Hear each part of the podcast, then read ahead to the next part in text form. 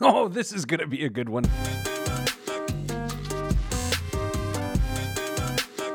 You're listening to Pete the Planner.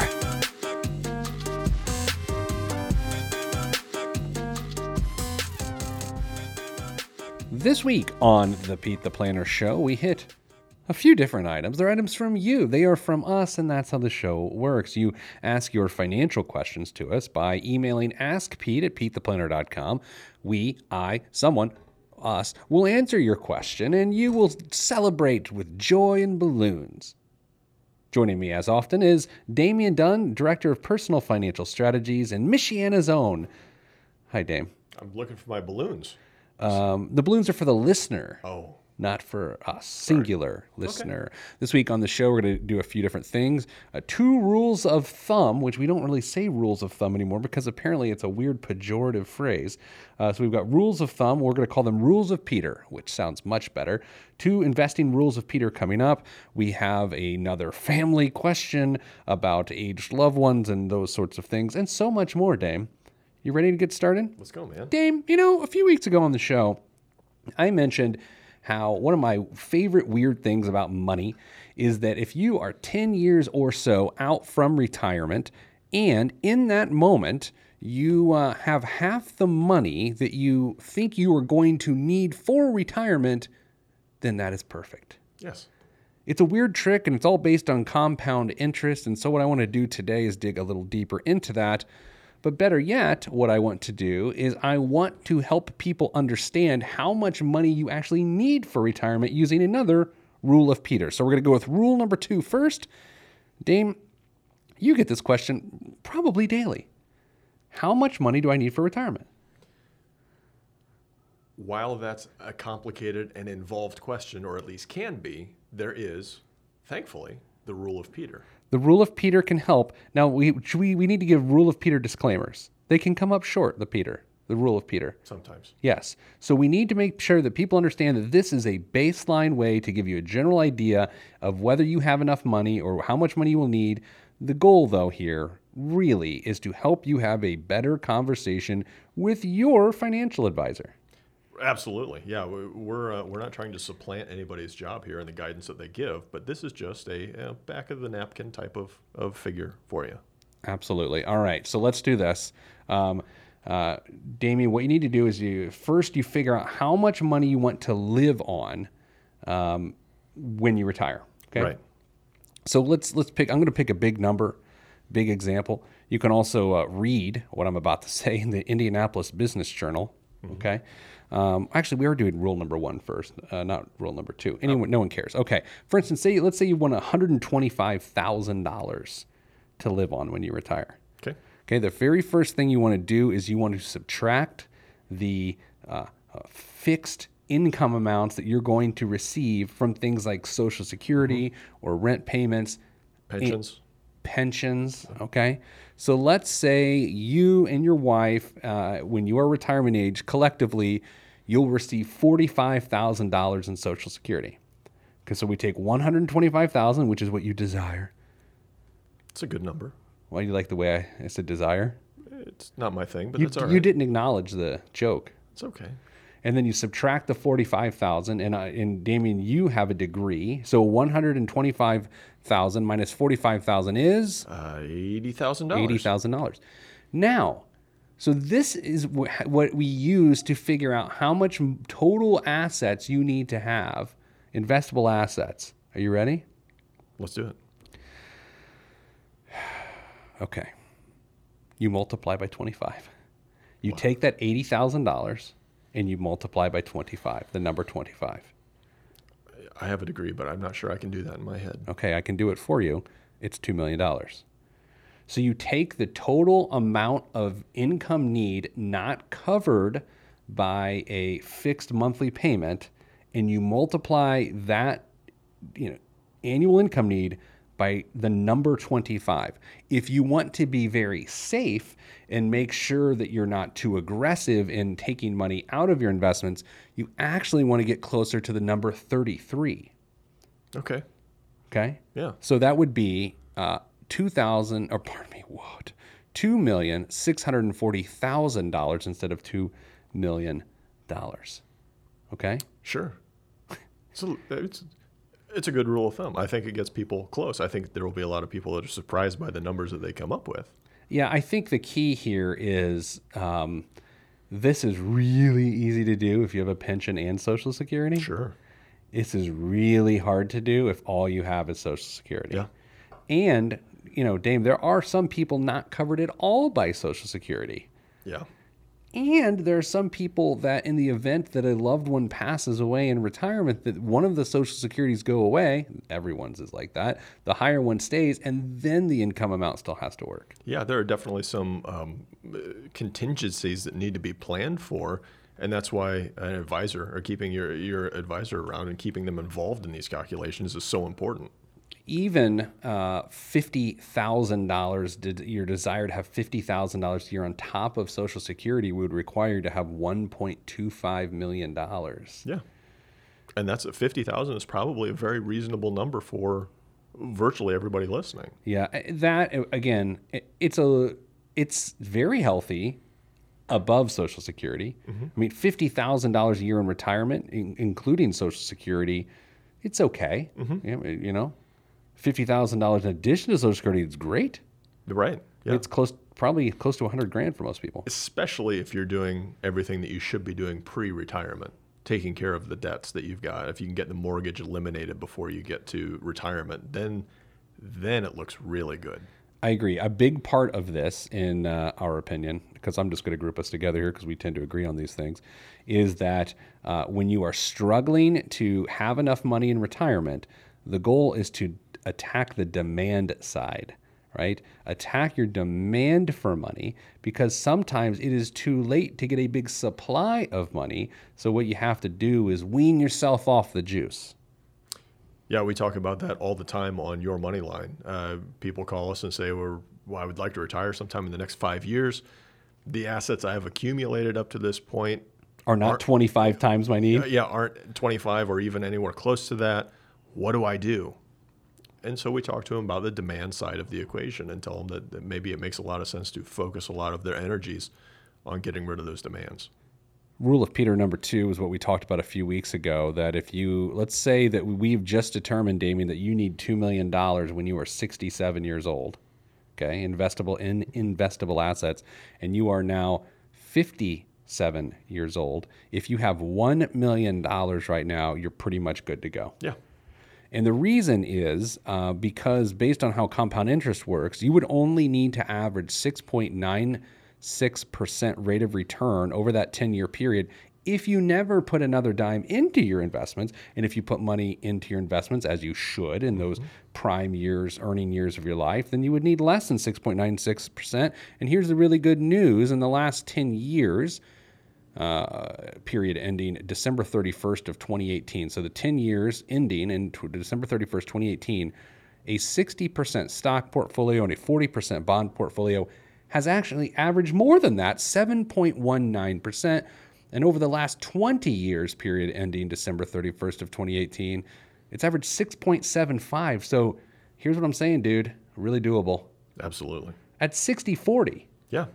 I think, you know, with a minute left here, I think sometimes people don't do these rules of Peter, and what it ends up doing for them is they are way too aggressive in the last 10 years of investing for retirement when they don't need to be because they could go for a much lower rate of return and still accomplish their goal. So it's overkill, and the risk of striking out increases significantly.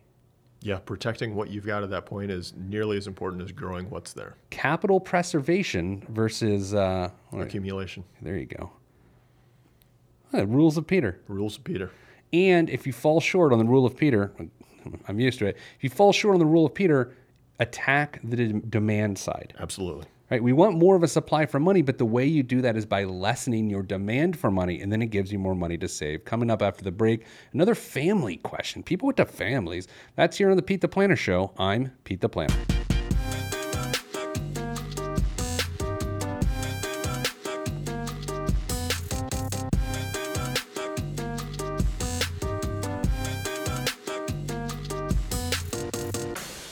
Back on the Pete the Planner Show. I'm Pete the Planner, and this is the show. You think I should open every segment like that? I Probably not. Damian Dunn joins me. Uh, all right, here's an email from a lady. Article USA Today is what the subject line says. It's a good start. There's just three words. Pete, I really enjoy your articles. Now, Dame, you would think I started reading this just so people are like heap praise onto me. I think you paused so people would heap praise onto you. They're a quick read, very beneficial, and spot on. Did she say that? Yeah, no, she really did. Okay. But you know what? The funny thing is, if I were right, if I were was writing my own praise, I would write that. Well, you need to send her a thank you note. They are a quick read, very beneficial, and spot on. I wonder when she typed it, if like you know how sometimes you you read yourself, she has that little graph, spot on, Is she? well, I'm wondering if she's typing this in. Well, that'd be her voice, not your voice. spot on. I read April 30th topic. God, here's the thing, lady. I don't remember what it was. I really don't. You seem lovely. You have good judgment, good taste. Uh, I'd think I'd like to see a twist on the same to- topic of mooching. But this time, can you relate this to aging parents who live with you? Oh, Dame, this is completely different from last week's show. Last week's show, we had an 80 something who was getting mooched on by her 50 something year old kids. Now, mon frere, uh, an 89 and a half year old mother who lives with this emailer, she says, I usually roll with the punches, but boy, man, she writes like me. Am I, did I write this? Was I drinking and I wrote this? Because listen, th- this, this sounds like my writing. Listen. Uh, I usually roll with the punches, but boy, it would be great if she had a manual to instruct her how to be a good tenant in her own daughter's house. Oof. I feel like I wrote that. Yeah. Uh, do's and don'ts, if you will. If you need hands on advice from a daughter with a mother nearing 90, let me know. I have three sisters, ages 50 to 63. This is like the reverse of the email from last week. Holy smokes. This is spooky. Uh, and they help share the burden uh, four months out of the year while she's with me for eight months. The best to you, sincerely, a 50 year old woman still being told what to do by her mother. it says that. I would write that too. All right, dude. So uh, let's. Uh, this is intense. Beggars can't be choosers. That's the old sort of uh, Yeah. the old saying. Don't look the gift horse in the mouth. I'm just saying phrases now. Yeah. Let's let's dial that back. Okay, Yeah. sorry. Okay. What do you think here? This is interesting. I almost want to get this lady on the show. Yeah. I. I didn't. Uh, You're stumped. I'm stumped. I, I'm Oh my gosh. enjoying the quality of the writing and, and laughing at the uh, that, and not certainly the situation. Yeah. But so I. This has to be a conversation, doesn't there? At some point, a very uncomfortable, awkward conversation. You know what? Let's have one right now. Okay. Here's the thing, and I mean this. This is really uncomfortable. There was a point in time in your young life, uh, which is long past, Yeah. not your life, but the young part, um, your late teens, early 20s, maybe even the 30s, where you realized that your parents are just adults doing the best they can, but they don't necessarily know everything. Yeah. Generally, when you're a kid, you see some of your parents' flaws, but it's you know, you you basically think they're invincible, and you think they know everything, and what they do is right, Yeah. even though you disagree with them all the time. Sure. But then there's that time when you really become an adult of your own, and you're like, wait a second, these people had no idea what they were doing. Yeah. Yeah. It's a they- weird feeling. Yeah, they don't know. uh, they- They're doing the best they can. They make mistakes, sometimes knowingly or unknowingly, uh, and you realize that they're human, Yeah. and it's sad. Yeah, I don't. I, I- when I when I say this, I don't mean it from a judgmental standpoint. I don't look at my parents like, I can't believe they did that. No, it's observational. Yeah. you finally can observe from a reasonable perspective what has happened, and I think in this situation, it's gone to that next level with which many of us have experienced, is where you begin to actually switch roles mm-hmm. with your parents. Yeah. And, and but here's the other part of that. In some instances, you've seen your parents switch roles with their parents. So it's a natural thing. Yeah, it's a. it- You're right. It's a normal phase of life that, that most people go through. Uh, they, you know, they see their parents take care of their grandparents, Yeah. and then if you're if you're to that stage in- life, you know that's coming for you someday, or you anticipate that coming for you someday. And I don't think you're ever ready when it gets there. I don't think so either. I mean, you and I have kids about the same age, and there's no way. I don't think about that at all right No. now. Now I do think about trying to create a scenario where they don't have to financially support me. Um, and I try to maintain a decent relationship with them by having them a good bedtime, so they'll want to take care of me. But man, that's this situation's rough. I mean, rough because it's who wants to tell their 90 year old mother to to settle down? I mean, probably a lot of people. Who's willing to do it? Yeah, I. Nobody. I, I mean, what's the dynamic turn into at that point? I think the other side of this too is okay. So not only is this 90 year old person's perspective, it sounds like it is heightened, and it- it's her her perspective has continued to shift as an aging person, but so is the emailer. I remember when my uh, when we first had our daughter, and my mom took care of the daughter, my daughter one day, and my mom called me and said, "Ollie fell and hit her head." By the way, happens literally to every child. Absolutely. And it was the first time it had happened to me, and I went tearing over to her house, and I was like, "Oh my gosh, is she okay?" And like my perspective at the time was, "Oh my gosh, there's going to be something horribly wrong." She just like fell over and hit her head on a coffee table, like every child does. But I remember my perspective being like, "This is I cannot believe how terrible this situation is." Mm-hmm. Now, I don't care at all. Yeah. Like, Yeah. yeah, like your perspective completely changes. Yeah, we just had something very similar happen in, in our household. I mean, it's usually between my two kids where somebody Yeah. pushes somebody down and whatnot. Someone's going to get hurt. Yeah, and they play it up like they're on their deathbed. Yeah. and, and you already know because you've been you've seen this movie. You've And- tried to get your sibling in trouble. and you know how it's going to end. And so it's just like, okay, play it off, kid. Uh, You've you've overdone it. I know. But uh, there's in this situation, this particular situation has to be one of the most uncomfortable that any adult's going to face. All right, I'm gonna I'm gonna say something I shouldn't. This problem's never gonna be solved. Probably not. You're not gonna have a family meeting with your 90 year old mother. I- If the meeting, if the, if the meeting, if the problem could be solved, it probably never would have happened in the first place. That's interesting. I think you can place rules around this to lessen the impact of some of these transgressions, relationship transgressions. I don't, but you're never going to solve this. No. You, you just create a scenario in which you cannot be financially hurt by it. Um, that that you keep your sanity, and I mean I'm not joking about that, but you're able to to keep serenity, I should say. Um, and the support of siblings and other family members is is really important. But I also think it's sort of if we're trying to care up for a generation ahead of us, I think it's appropriate to then look down at the generation behind you and make sure that you don't set those folks up, your kids, for a similar scenario. You can learn from those mistakes. Yeah, I I agree with that. I, I think uh, it's important the example that you set for uh, the other uh, the younger eyes that are, that are watching you handle the situation. Um, but I maybe it's a possibility that the other siblings take a, sl- a slightly bigger role in it too to give everybody a little bit more breathing room. You know, the I think what's tough about that is that obviously different siblings are going to have different financial situations. So let's say there's four siblings and it costs 50 grand a year to care for mom. Asking for 12,500 bucks each year for each from each person, I don't want to say it's not fair. That actually is fair, but it doesn't make it possible. Right. That's uncomfortable. Hmm. Here's what we're going to do. We're going to take a break. We're going to just hose down. What's that look you gave me? I, yeah, I'm looking for the hose. Okay. Uh, we're going to hose down. I, and then I've got this idea for a column that we're just fleshing out on the air. All right. so that'll go well. Let's go. So you're going to watch a pre-production meeting, basically, or listen to a pre-production meeting right here on the Pete the Planner show. If you want to email us, do so. Ask Pete at PeteThePlanner.com. We'll read your question on the air and send you an answer. I'm Pete the Planner.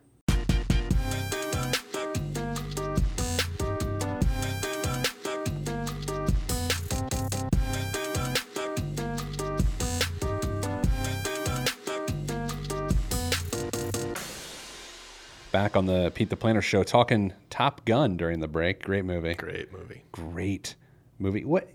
I thought there's going to be a follow up to Top Gun where Tom Cruise is the instructor now. Yeah, I thought they announced it, but I haven't seen anything about it. I don't know. We're relevant. Talk about 80s movies. No, that is our period. I was telling you uh, during the break that my babysitter, when I was a kid, used to watch that movie all the time when, when she was watching us.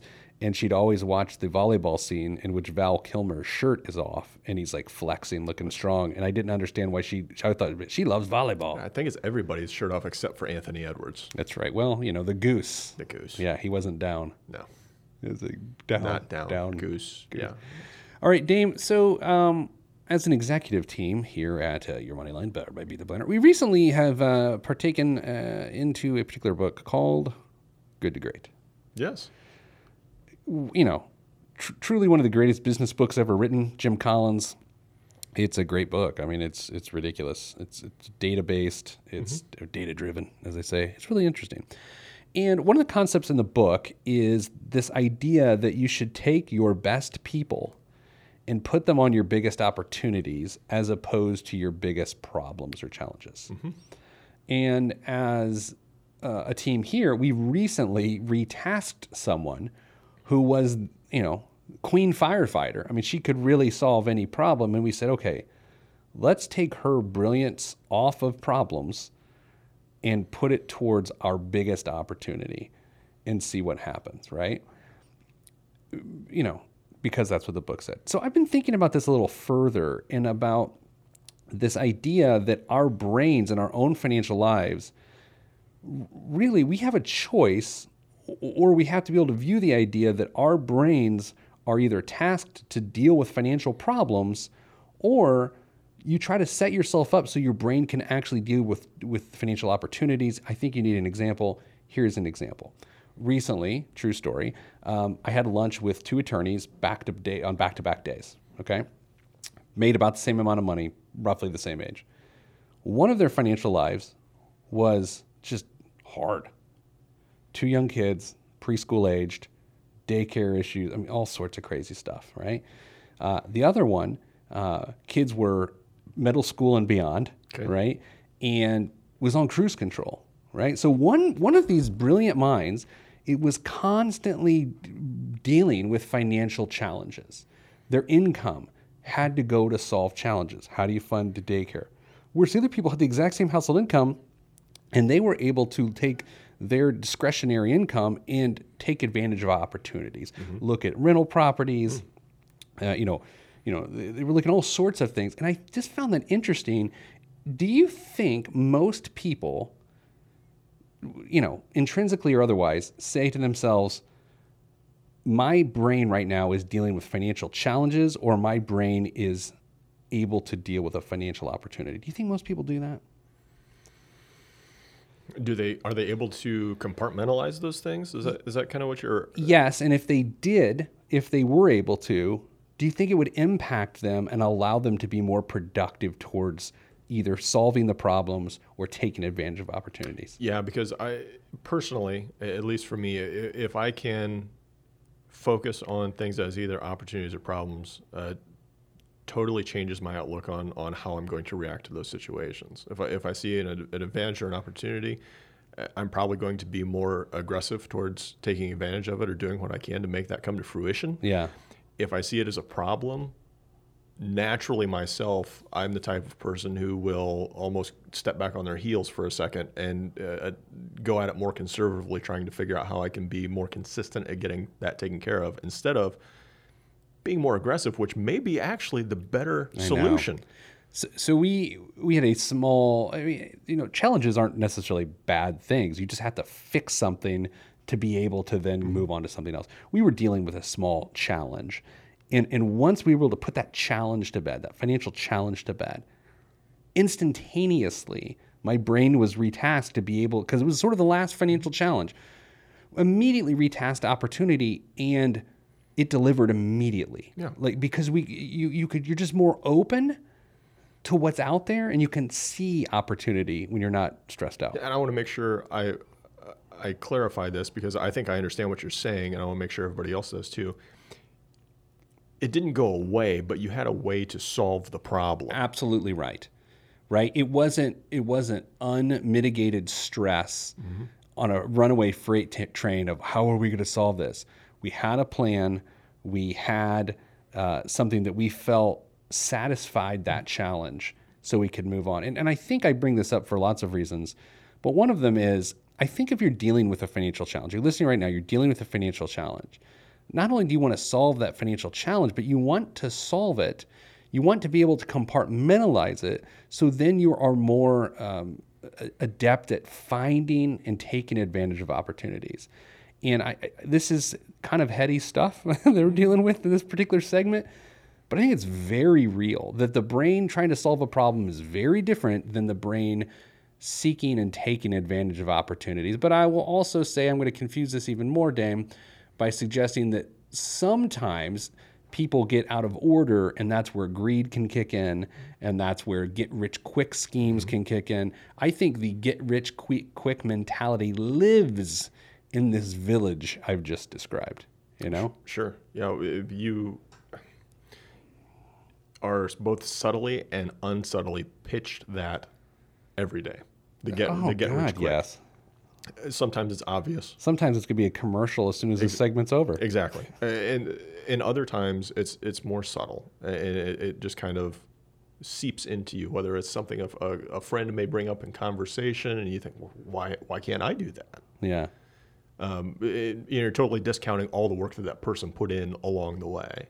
Totally. And, and so there's there's all sorts of ways that that concept is brought to our forefront, and we don't see everything else that goes into that process. All we see is the result.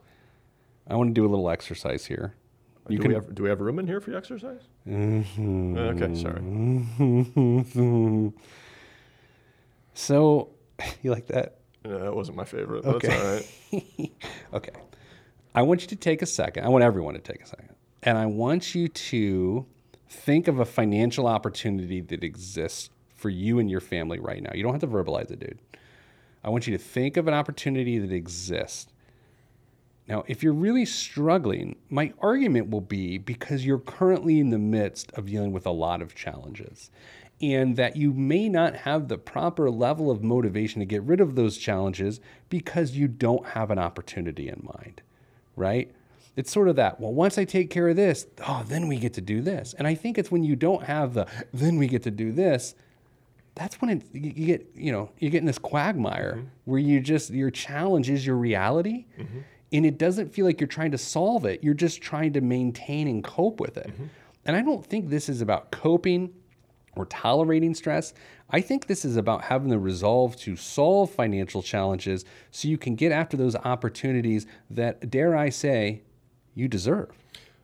Yeah, and uh, you and I both experienced fairly recently periods where Oh, you just hemorrhage cash and you are dealing with running on the treadmill, hoping to keep pace for a little while. Absolutely. And even that clouds your, your judgment and your memory, or your uh, your outlook on those opportunities. Yeah, just little things, refrigerators breaking, drain line. I mean, just silly car stuff, and it and it just sucks the life out of you. And you, you're right. You can't focus on the positive because you're trying not to drown. but persevering is what you you do. You do, and I will say, you. This is good news for not only you and me, but for the listeners. Uh, uh, we had emergency funds, so we were fine. This is an even a bigger challenge when you have hemorrhage cash, like people do from time to time, and you don't have the means to deal with it. And so then your, you know, your lack of stability gets worse, and then the challenges that you have to deal with to be able to then get to the opportunities get harder. Yeah, That worked. Anyway, that's a column idea I'm working on there should right be now. a column. Yeah, Yeah. Um, you know, 600 words in. I haven't said anything yet. just put me in there as co-author. I don't like that. Coming up after the break, biggest waste of money of the week. And I think some current events, some financial current events, if we can track that down. Dame, we're not too far from moving offices. That's going to be pretty exciting. No one cares. All right. Uh, we'll be back in just a moment here on the Pete the Planner Show. I'm Pete the Planner.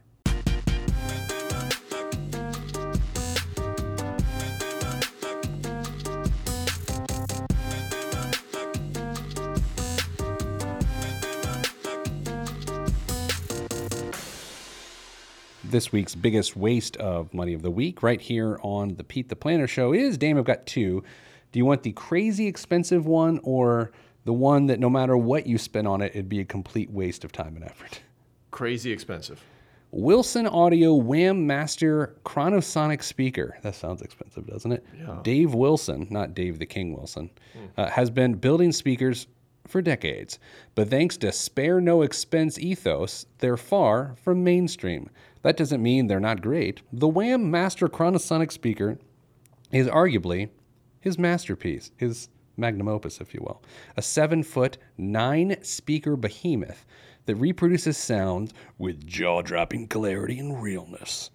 The most time domain correct loudspeaker in the world. Each of its speakers is housed in its own cabinet and set precisely to ensure the most lifelike sound possible. Limited to just 70 pairs, each one is a painstaking piece of engineering. Do you know how much each speaker is? Do you want to guess? Each cabinet for the nine speaker, I'm guessing. No. Okay. So there's uh, there's two sets of speakers, and each speaker has nine sp- speakers. That's a lot of math. There's it's seven feet tall, and there's like nine woofer looking things and some tweeters. Okay, uh, and it's got a really fancy name. I'm gonna go with 15 grand a speaker. Boy, you're not good at that. Eight hundred and fifty thousand dollars per speaker. Yeah, I was For wrong. that, you can just hire Duran Duran to come just play in front of you. Yeah, you, can, you could have house parties like every week. Hungry like a wolf.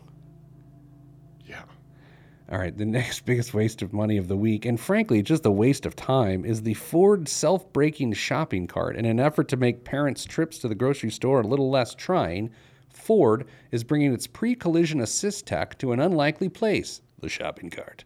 It uses a sensor to scan for people and objects ahead and automatically apply the brakes if a potential collision looms. Not just good for the ankles of shoppers in the store, it would no doubt also keep many cars in the parking lot from picking up unnecessary dings. Unfortunately for all of us, it's still a prototype. And Dame, here's what you're thinking. You're thinking, that's a brilliant idea. You're thinking, wow, good use of technology. Okay, okay, cool. Who's going to pay for all that? And then, and then, and then, how are they going to pass that cost on to us? Sure. My my question was if, if you're pushing a cart through the uh, the parking lot and it's equipped with these brake systems and it fails and you happen to run into a car, who's liable? See, now you now you've taken it to a whole nother level. Yeah, and now, now there's lawsuits involved.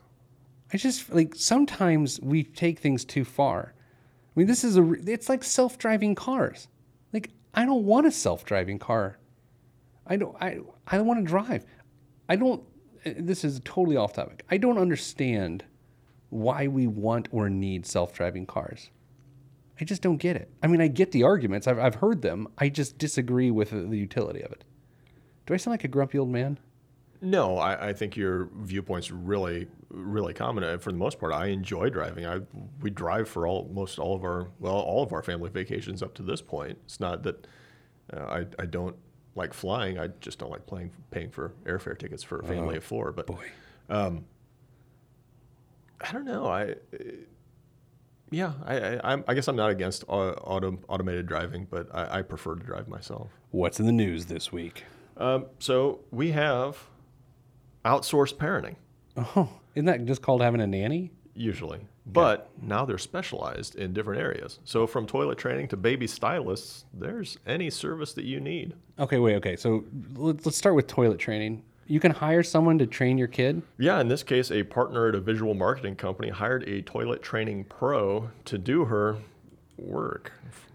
We had a program for our kids that I came up with. I created it. I did the creative around it and implemented it myself. It was uh, called Poo Poos for Choo Choos. And so if the kids took care of that, then they got like a Thomas the Train set. Oh, Yeah, I mean, it worked well. big money. Um, and then we actually, prior to that, we had like just a little lesser program. It was called um, Gumdrops for Plop Plops. And so then it was more candy based. Yeah, yeah. Yeah. We, uh, My had- wife doesn't like me. Have I mentioned that? occasionally. We, we, we had uh, some friends who would reward their, their twin daughters with M and M's for every successful trip to. M&M's for BMs?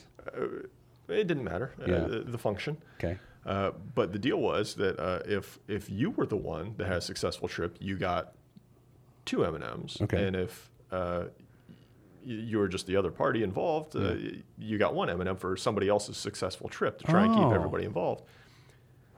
That's interesting technique. However, the the one daughter just kept telling her other sister to go to the bathroom, so she, so she'd Yeah. keep getting M and M's. how um How much does it cost to have someone toilet train your kid? Do you know? I, I think it's say? regionally based, but uh, it, it's, Regionally based. it says the the service uh, and the the potty training pro charges anywhere between two thousand and thirty three hundred dollars for a two day, sixteen hour session over two eight hours a day Number two day. over two number two days. Are they based out of Brownsburg? I don't think so. That was it. I, What's uh, what else is in the news? Or was it what other services are available there? I you know just haircuts and and all sorts of. uh, Do we need all that? I mean, No. last week we did a segment on what do we call those things? Unnecessary spending. Yeah, it was something like that. And I thought many of them were very necessary. yeah, well, they were being very loose with their definition of, of unnecessary spending. Can you imagine calling around looking for a potty training expert for your kid and like being okay with it? Definitely not in the Midwest. We're gonna get a very angry email from someone that's like, "Oh, medically something." I'm like, "Is this? We're not talking about your medical problems. This is obviously a very bougie situation here." Yeah, it- it's fair to note that I think the example was uh, in Manhattan that they were. Oh. Okay. Uh, n- next headline: After outrage over district response to student lunch debt, Chobani's founder stepped in. I saw that. You know, I got to admit, I get kind of sad uh, about this story because what was going to happen is the school district was just going to serve jelly sandwiches to the kids f- because they had lunch debts, right? And so, um, good, bad, or otherwise, that was the parents' responsibility to deal with that. And then to just like take it out on the kids with like the, the jelly sandwich. I get it, but it stinks pretty bad. And Chobani, the yogurt company, did the right thing and stepped up. Yeah, they stepped up and covered a bunch of the outstanding debt enough so that the, the school district could continue their, their lunch program. You know, I think if you're listening to this right now and you agree with us that Chobani did the right thing, you should consider doing it too. Talk to your local school district and see if there's outstanding lunch balances that you can help uh, take care of there.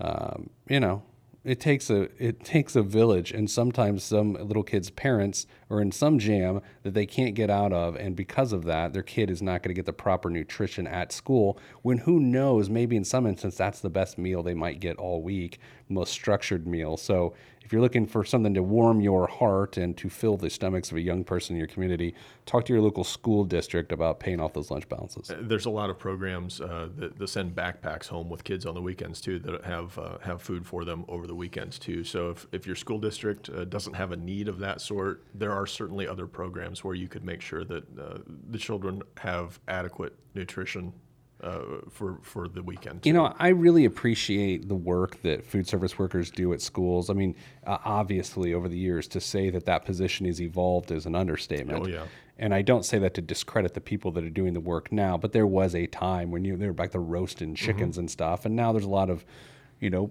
prepared Mm-hmm. meals and things going out. My, we recently discovered that my daughter had been going to school, getting off the bus as early as she could, and then she has a, a lunch balance, right? You know, 'cause we put money on this, you know, electronic system. And she's been going and having orange juice and a honey bun every day because they serve breakfast at her school for kids that don't have breakfast at home.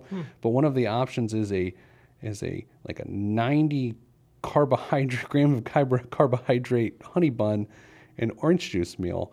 And because we noticed her lunch balance was really low, but she hadn't been getting lunch, but every day she'd been treating herself to a honey bun and OJ. it's a good way to start the day.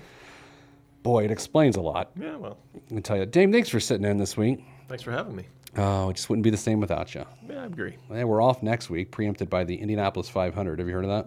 Uh, go around in a circle. I don't know. I've never been. Uh, I've been several times, Group and Speedway. Anyway, no one cares. All right, Dame, thanks for being on the show. If you want to email us and be on the show, we will not have you on the show, but we will read your words. Ask Pete at PeteThePlanner.com. Send you good vibes because that's all I got for you. I'm Pete the Planner, and this is the show.